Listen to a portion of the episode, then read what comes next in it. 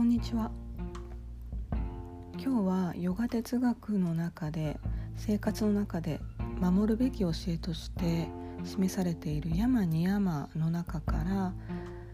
三等者知足たるを知るということについてお話しできればと思います。えーと、私会社員なのであの企業のお話をするんですけれどもあの自分の周りの企業さん含めてあらゆる企業があの気づいていらっしゃると思うんですけれどももう人口の減少っていうのが進んでいてもう作れば売れるっていう時代が終わっているんですね。そしてあの作れば売れるっていうのがなくなったので今度は独自性とか個性が大事になってくるんだよっていうことで皆さん取り組まれてるあのことと思うんですけれどもこれまではあの売り上げを伸ばすっていうことが目標の達成だったのがこれからはいかにファンを増やすかっていうことがあの大事になってくるのかなと思っているんですけれどもちょっと話は変わってあの「もしもし世界」っていう佐久間由美子さんとエリさんのポッドキャストの番組を拝聴していたんですけれども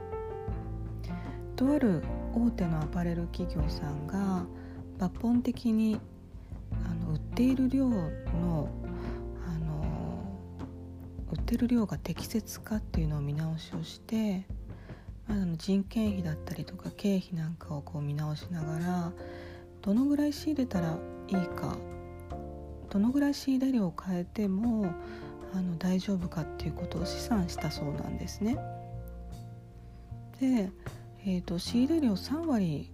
抑えられるっていうことが分かって結局その仕入れ3割っていうなくしたっていうのを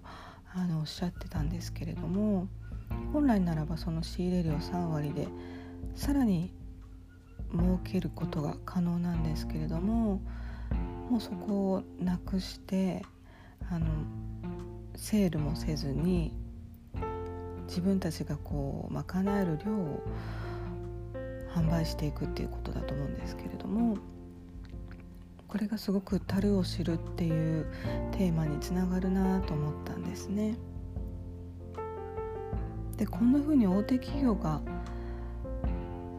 儲けられるだけ儲けるっていうことをやめるのって大変だと思うんですけれどもそういう姿勢を変えてくれることであの個人としてはあの購買意欲を無駄に煽られるようなことがなくなるので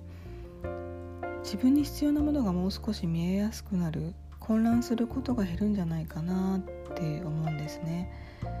なので個人レベルでも樽を知るっていうことがよりやりやすくなるんじゃないかなというふうに思っています。